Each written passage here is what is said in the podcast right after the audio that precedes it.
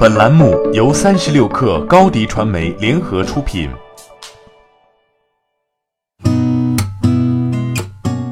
八点一刻，听互联网圈的新鲜事儿。今天是二零一八年九月二十九号，星期六。你好，我是金盛。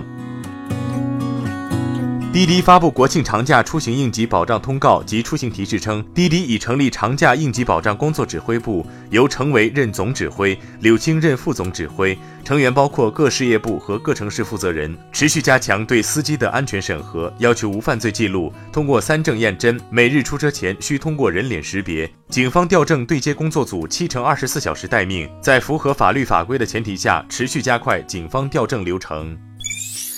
互联网短途出行应用摩拜单车在 App 内悄然重整，上线了实物电商业务摩拜商城，销售产品主要为骑行周边，另涉及服装、家居、电子、护肤等类目的初期尝试。据悉，摩拜周边商城在技术上由有赞提供支持。有知情人指出，早在今年七月，摩拜就与有赞达成合作，通过有赞面向头部 App 提供的电商解决方案 App 开店，为用户提供品牌周边的限量销售尝试。据国家互联网信息办公室副主任刘烈红介绍，脸书公司曾经与杭州有关方面进行接触，但脸书科技杭州有限公司营业执照尚未颁发。国外的互联网公司只要遵守中国的法律法规，履行中国部门的规章管理要求，尊重中国的历史文化，我们都欢迎其在中国发展。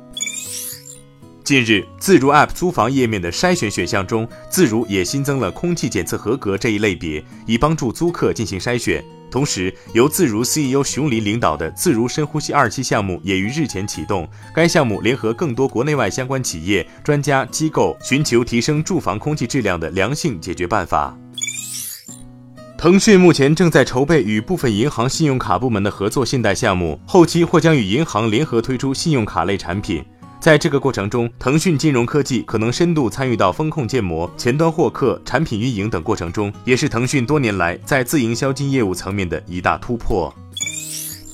近日，微信官方推出名为“看一看”小视频短视频小程序，可在微信官方的公众号“微信看一看”的相关小程序中获取，但无法通过搜索名字进入该小程序。目前看一看短视频以信息流的方式呈现，首先只呈现十个视频，点击进入任意短视频之后，下滑就能继续看其他短视频。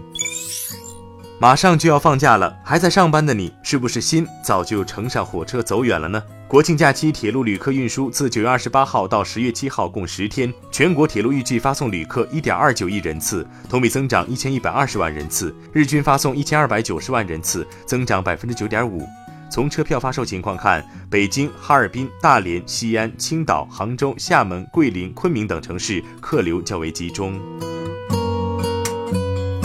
八点一刻，今日言论：昨天在首届中国数字经济投融资高峰论坛上，三六零集团董事长兼 CEO 周鸿祎表示，数字经济已经渗透到方方面面，而其越发展，应用越智能，系统越复杂，安全问题也就越多。要真正解决数字经济时代的网络安全问题，就要在大数据加人工智能的基础上，构建新一代的安全大脑，让安全大脑成为未来五到十年解决网络安全问题的一种技术思路或技术方向。